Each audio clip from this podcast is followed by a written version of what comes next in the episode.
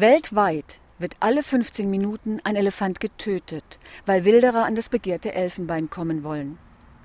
Wir sind am Stachus in München, direkt vor dem großen Brunnen im Herzen der Fußgängerzone. Hier informiert heute die bayerische Initiative Graue Riesen über die besondere Bedeutung dieses Tages. Es ist der 12. August und Weltelefantentag. Die Idee dazu hatten die kanadische Filmemacherin Patricia Sims und die Stiftung Elephant Reintroduction Foundation aus Thailand. Die Lage der Tiere ist bedrohlich. Ihre Anzahl wird immer kleiner und der Lebensraum geht dramatisch zurück. Mittlerweile setzen sich viele Organisationen weltweit für die Wiederkehr der Elefanten ein. Die Aktivisten machen auf Gefahren und Bedrohungen für die Dickhäuter aufmerksam. Sie zeichnen mit ihrer Einschätzung ein sehr düsteres Bild der aktuellen Lage, sowohl für die afrikanischen als auch für die asiatischen Elefanten. Wie ist es um die Elefanten bestellt? Und worum geht es den Aktivisten hier am Stachus? Es geht darum, die Elfenbeinwilderei in Afrika, die exorbitant hohe Zahlen erreicht hat, zu stoppen. Wir versuchen, Stimmen zu sammeln, damit unsere Regierung auch etwas tut, dass der Verkauf von Elfenbein weiterhin verboten bleibt und verboten wird und dass die Ausnahmen, die es zurzeit gibt, rausgenommen werden. Es ist wesentlich älter als die Trophäenjagd, die in weiten Teilen Afrikas leider auch noch erlaubt ist. Aber uns geht es jetzt hier vorrangig erstmal um die Elefanten. 35.000 sterben im Jahr nur wegen Elfenbein. Denn wenn die Entwicklung so weitergeht, werden wir in zehn Jahren keine Elefanten mehr haben. Und seit wann gibt es diesen Weltelefantentag? Vier, fünf Jahren, glaube ich, gibt es den schon. Leider ist er notwendig geworden, weil ansonsten keine Aufmerksamkeit auf Elefanten liegt. Das ist heute auch in Hamburg. In Deutschland ist es in London, es ist in vielen verschiedenen Orten der Welt auch in Nairobi. Und wir versuchen hier in Deutschland ein wenig dafür Aufmerksamkeit zu bekommen.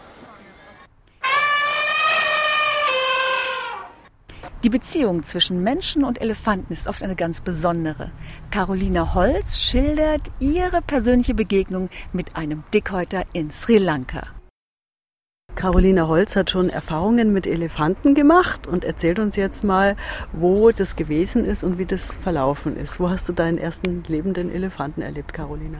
Ja, also das erste Live-Erlebnis mit einem Elefanten war in meinem Thailand-Urlaub. Da war ich vier Wochen allein mit dem Rucksack unterwegs und habe in Chiang Mai eine Dschungeltour gebucht. Ähm, da waren insgesamt, ähm, ja, mit mir waren wir da sieben Mädels und hatten einen ähm, thailändischen Tourguide und waren da in äh, Chiang Mai ähm, ja, im Dschungel und haben dann für eine Stunde circa einen Ausritt auf Elefanten gemacht.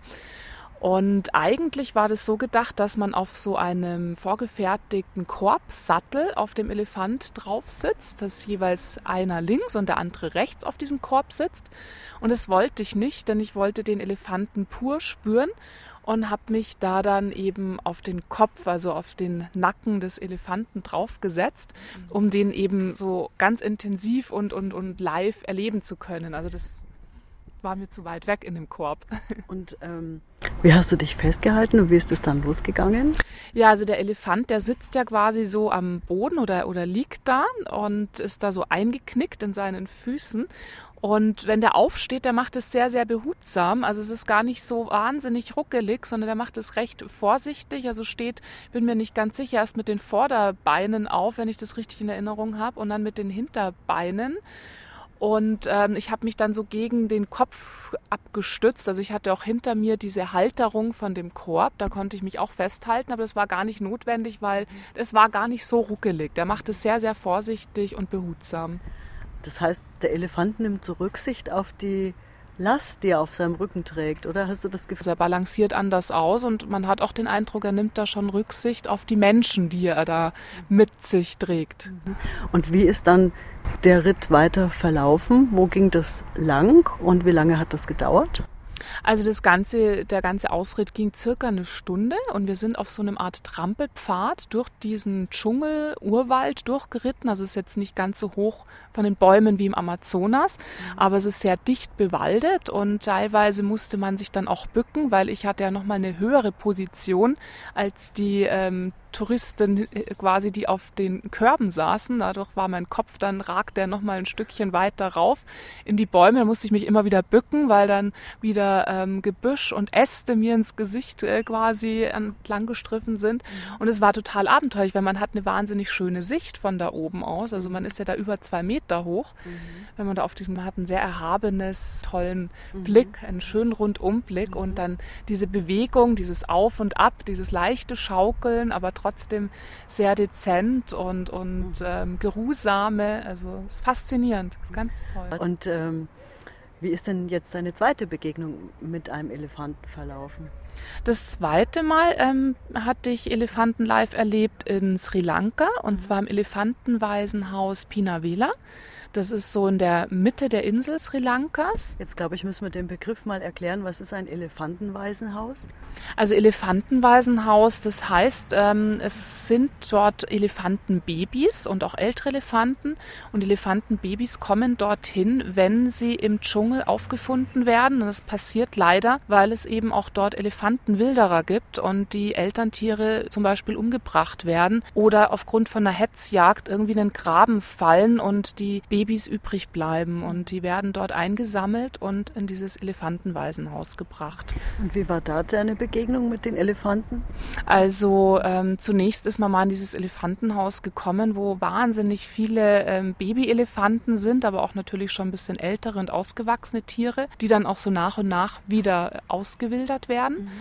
Man hatte da zum Beispiel auch die Möglichkeit, die Elefanten zu füttern mit so einer riesen Babyflasche. Also die ist dann so 70 Zentimeter lang und ähm, da kann man dann den Babyelefant ähm, die Flasche geben und das ist schon faszinierend, weil die so ja so unglaublich niedlich aussehen mit so struppigen langen Borstenhärchen, die da am Kopf wegstehen.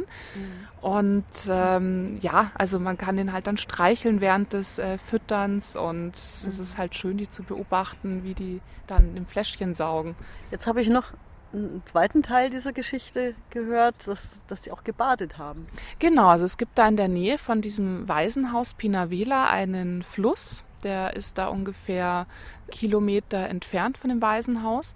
Und da ist man quasi mit den Elefanten zu diesem nahegelegenen Fluss spaziert, hat die begleitet, also ist neben diesen riesen herrschaftlichen Tieren herspaziert, konnte die ganze Zeit beobachten, auch mal anfassen und an dem Fluss selber hatten die einen tierischen Spaß, weil die da sich erfrischt haben und sich gegenseitig mit ihren Rüsseln mhm. besprüht haben mit Wasser, sich ins Wasser reingelegt haben, sich da drin gesuhlt haben. Und man konnte die dann die ganze Zeit beobachten und teilweise auch mal anfassen. Und die haben da einen unglaublichen Spaß und Freude und fühlen da eine ganz große mhm. Freiheit. Also das spürt man richtig und das ist auch eine wahnsinnig tolle Ausstrahlung, die von den Elefanten ausgeht, mhm. dass auch sich so richtig überträgt. Also man ist so eingenommen, man ist fast in einer anderen Welt. Ich habe mich total vergessen dabei.